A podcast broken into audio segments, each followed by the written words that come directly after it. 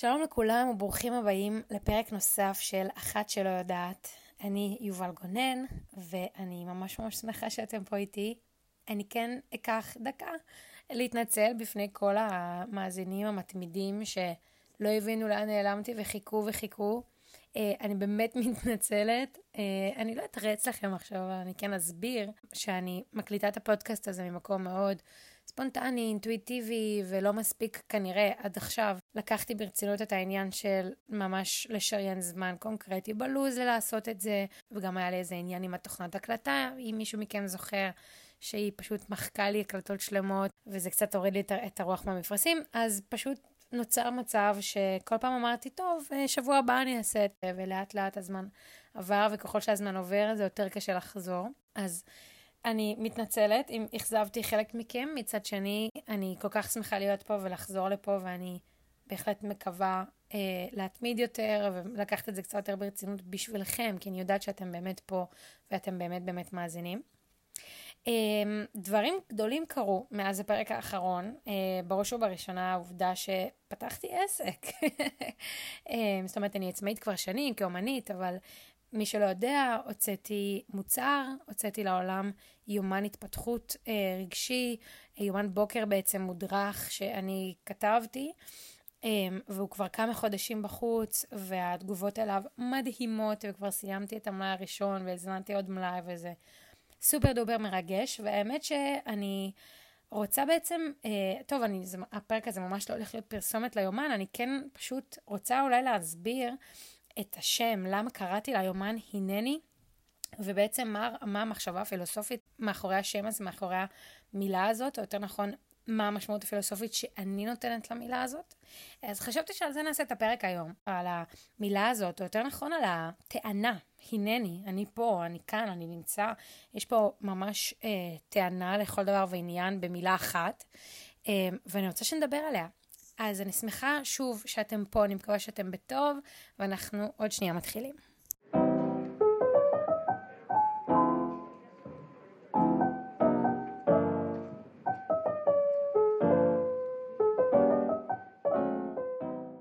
אז האמת היא שהחיבור שלי למילה הזאת, או לטענה הזאת, כמו שאמרתי, הנני, התחילה איפשהו בסמסטר ב' לשנה א', הלימודים שלי, כשלמדנו בעצם על דקארט, דקארט, רנה דקארט, הפילוסוף הצרפתי, המאוד מאוד מוכר במשפט שלו, אני חושב, משמע אני קיים. אמ, ואני בטוחה ששמעתם את המשפט הזה. וזה נפלא בעיניי שיש איזשהו catch phrase אה, שמייחצן את הפילוסופיה בעולם, אבל אני גם בטוחה שרובכם חושבים שזאת איזושהי טענה מאוד מאוד טריוויאלית, והיא לא. זאת אומרת, הרגע הזה שדקארט בעצם טען את הטענה הזאת, אני חושב משמע אני קיים, זה רגע מאוד מאוד משמעותי בהיסטוריה של הפילוסופיה, ובעצם החל ממנו והלאה, כל הפילוסופיה בעצם הייתה צריכה באופן כזה או אחר לתת דין וחשבון אה, לטענה הזאת ולמהלך המחשבתי שלו ובכללי להגות שלו, כי הוא נחשב סוג של אבי הפילוסופיה החדשה המודרנית. אמ, ואנחנו נעשה את זה ממש ממש בקצרה, מן הסתם, אנחנו פה לא באמת בפודקאסט שמלמד פילוסופיה, אלא זה איזשהו פודקאסט שהוא בראי פילוסופיה. אמ, אבל אני כן אנסה בקצרה להסביר לכם מה קרה שם ולמה זה באמת משפט עם כל כך הרבה משמעות. אז דקארט נולד לקראת סוף המאה ה-16 וכתב בעצם במאה ה-17, וזאת הייתה תקופה מאוד מאוד מורכבת שבה כל מיני טענות, אמונות שהיו נחשבות לאמת מוחלטת כזאת, אה, בעצם אה, אה, התנפצו, התנפצו כי הוכח אחרת בגלל כל מיני גילויים מדעיים, ודקארט כמדען וכפילוסוף ששואף לגעת באמת, הוא, אפשר לומר, סוג של התחרפן מזה, כי הוא, הוא היה חייב משהו להישען עליו, כי אחרת אין לו עם מה לעבוד. ובעצם הוא, החיפוש שלו היה אחר איזושהי ידיעה ודאית. הוא אמר, אוקיי, יש כל מיני דברים שאני חושב שהם נכונים, ואני לא מוכן להסתכן יותר שזה יקרה לי עוד פעם, שאני אחשוב שמשהו נכון, ואז פתאום אני אגלה, ואז פתאום אני אגלה ש, שהוא לא נכון. אני לא מוכן. והדרך שלו להגיע לוודאות הזאת הייתה פשוט להטיל ספק בהכל. עכשיו, זה לא שהוא רצה להטיל ספק, הוא לא אה, ספקן, מה שנקרא, אלא הוא השתמש בספק כמתודה כדי בסופו של דבר כן להגיע לוודאות. אז דקארט אה, התחיל ופשוט חשב על כל תכני התודעה שלו, על כל מה שהוא חושב שנכון, ופשוט בדק האם אני יכול להטיל בזה ספק. אם כן, אני לא מוכן להישען על זה יותר. הוא הטיל ספק בחושים שלו, אה, שזה משהו שאני חושבת שכולנו יכולים אה, להזדהות עם זה, שבשלב כזה או אחר במהלך החיים שלנו יצא שחשבנו שראינו משהו או שמענו משהו והנחנו שזה X, ואז גילינו שזה Y, אז ברמה הבסיסית והיומיומית כולנו יודעים שאנחנו לא יכולים לסמוך על החושים ב-100%, אבל גם ברמה קצת יותר מהותית שנייה, אה, אני חושבת שדקארט מניח ש... יכול להיות שכל מה שהוא רואה או שומע או מריח או, או נוגע בו, יכול להיות שזה אשליה באיזשהו אופן. יכול להיות שנוצרנו בצורה כזאת שאנחנו חושבים שדברים קיימים, אבל הם לא באמת קיימים. ועצם המחשבה שיכול להיות סינריו כזה, זה מספיק עבור דקארט כדי להחליט שהוא לא נשען על זה יותר. זה בדיוק הספק. אז המתודה היא כזאת, אם אני יכול להטיל את הספק הכי הכי קטן באיזושהי טענה שאני חושב שהיא נכונה, אני חייב לזרוק אותה לפח, אוקיי? אז שוב, אם אני יכולה להטיל אפילו את הספק הכי קטן בזה שהמידע שאני מקבלת מהחושים שלי, אה, שהמידע הזה הוא לא אמיתי, אז מספיק שאני יכולה בכלל לחשוב על הסינריו הזה, אוקיי? הספק הכי הכי קטן שזה באמת אופציה, אוקיי?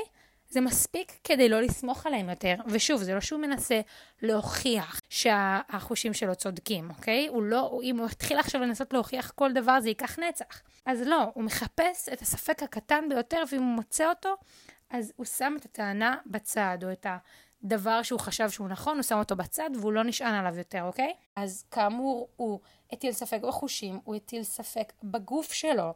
בעצם הקיום עצמו של הגוף הפיזי שלו, אה, הוא שמע על תופעת הפנטום לצורך העניין, אנשים שכרתו אה, להם יד או רגל, והם המשיכו להרגיש את האיבר של עצמם, וזה גרם לו לתהות לגבי הגוף שלו עצמו, האם יכול להיות שההרגשה הזאת שלו, שיש לו, שיש לו גוף, היא לא אמינה, ולכן עצם זה שהוא יכול להטיל ספק בקיום הגוף של עצמו, הוא מניח את זה בצד. מן הסתם באיזשהו שלב הוא הטיל ספק ב, בכל המציאות בסופו של דבר, ו, ותהה האם, האם יכול להיות שאני בעצם חולם. מאיפה אני יודע? יכול להיות שהמציאות שאני חושב שאני חי בה, יכול להיות שהיא בעצם חלום? איך אני יכול להבדיל בין חלום למציאות? הרי הרבה, כשאני חולם, אני לא חושב שאני חולם, אני לא יודע את זה. אז שוב, עצם העובדה שהוא יכול להטיל ספק בעובדה שהמציאות שהוא חי בה היא לא אמיתית, זה מספיק כדי להטיל בה ספק. וכן הלאה וכן הלאה. הוא הטיל ספק אה, במתמטיקה אפילו, שעבורו זה דבר שהוא מטורף. אה, הוא אמר, אוקיי, אני רואה את החוקיות של המתמטיקה שעובדת, אוקיי, קצת קשה יותר אולי להטיל ספק במתמטיקה, אבל האם יכול להיות שיש איזשהו אל רשע או איזה שד או איזשהו יצור שכל פעם שאני מחבר שתיים ועוד שתיים הוא אומר לי שזה חמש? כן, עצם המחשבה אפילו שזה יכול להיות, גם אם זה לא רציונלי ואין לו, הוא אפילו לא מנסה להוכיח כך או כך. עצם הספק, אם יש לי אפילו את הספק הקטן ביותר, שזאת אופציה שמשלים אותי, זה מספיק. בקיצור, אז הוא הטיל ספק בכל הדברים שהוא חשב שהם נכונים, והוא בסופו של דבר הגיע למסקנה המאוד מאוד טובה וחזקה, שהדבר היחיד שהוא לא יכול להטיל עליו ספק בעצם, זה העובדה שהוא מטיל ספק. זאת אומרת, כשאני מטיל ספק בפעולה של הטלת ספק, הנה, הטלתי ספק. מקווה שאתם מבינים, אני אחזור על זה שוב. אני, אם אני עכשיו מטילה ספק בכל מיני דברים, ועכשיו אני מנסה להטיל ספק בעצם הפעולה של הטלת הספק, אז הטלתי ספק שוב, אז כאילו אני לא יכולה להתווכח עם זה שזה קיים, שאני עושה את הפעולה הזאת, אני מטילה ספק על הטלת הספק.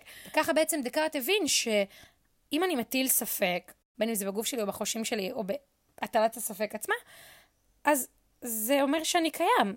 אני קיים כמי שמטיל ספק עכשיו ועכשיו. אני אציין שהוא לא הם, טוען שאני קיים אה, לטווח מסוים או לאורך זמן גדול או שהגוף שלו קיים או לא, אלא בעת, בעת הטלת הספק אני קיים.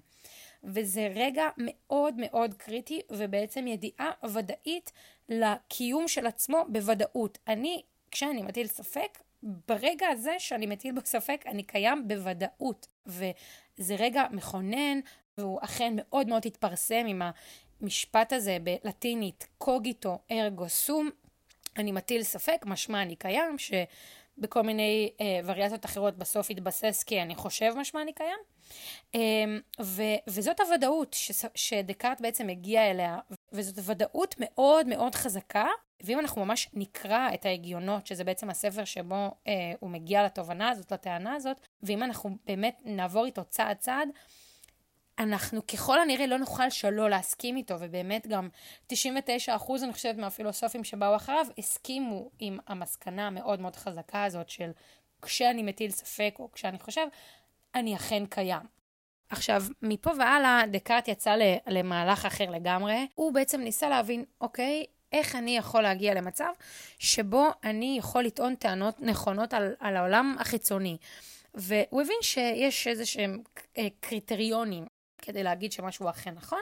אה, הטענה שלי צריכה להיות ברורה ומובחנת. זאת אומרת, אני צריכה לבחור, אם אני רוצה להגיד לצורך העניין שהכלבה שלי היא בת חמש שנים, אז אני צריכה לבחון היטב את כל הנתונים האפשריים בכל מיני תצורות ובלה כדי להגיד שהטענה הזאת היא ברורה ומובחנת. ואז העניין הוא שכדי באמת לתת לזה את הגושפנקה הסופית, שאכן הטענה שלי נכונה, אני צריכה להוכיח שקיים אלוהים, ושקיים אלוהים שהוא טוב.